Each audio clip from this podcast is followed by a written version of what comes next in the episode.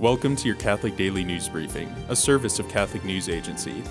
Listen on your smart speaker or wherever you get podcasts. Pope Francis said on Wednesday that it is a loss to civilization when dogs and cats replace children in society, encouraging couples to take the risk to become parents. The Pope said during his Wednesday audience, quote, "Yes, dogs and cats take the place of children. Yes, it's funny, I understand, but it is the reality, and this denial of fatherhood and motherhood diminishes us, takes away humanity." The Pope also prayed and asked Saint Joseph to intercede for couples who wish to have a child. For the second year in a row, authorities in the Philippines have canceled the country's Black Nazarene procession, an annual event where millions of Catholics accompany a revered statue of Jesus through the streets of Manila.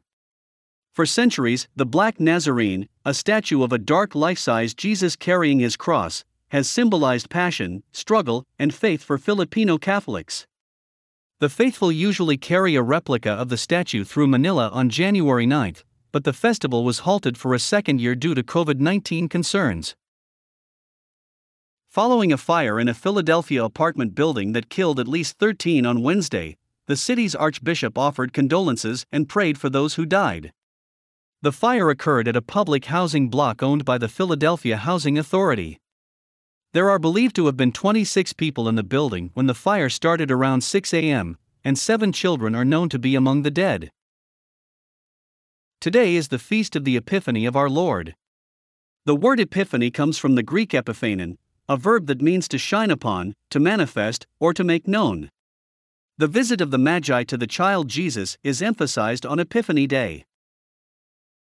Today, the Church also celebrates Saint Andre Bessette.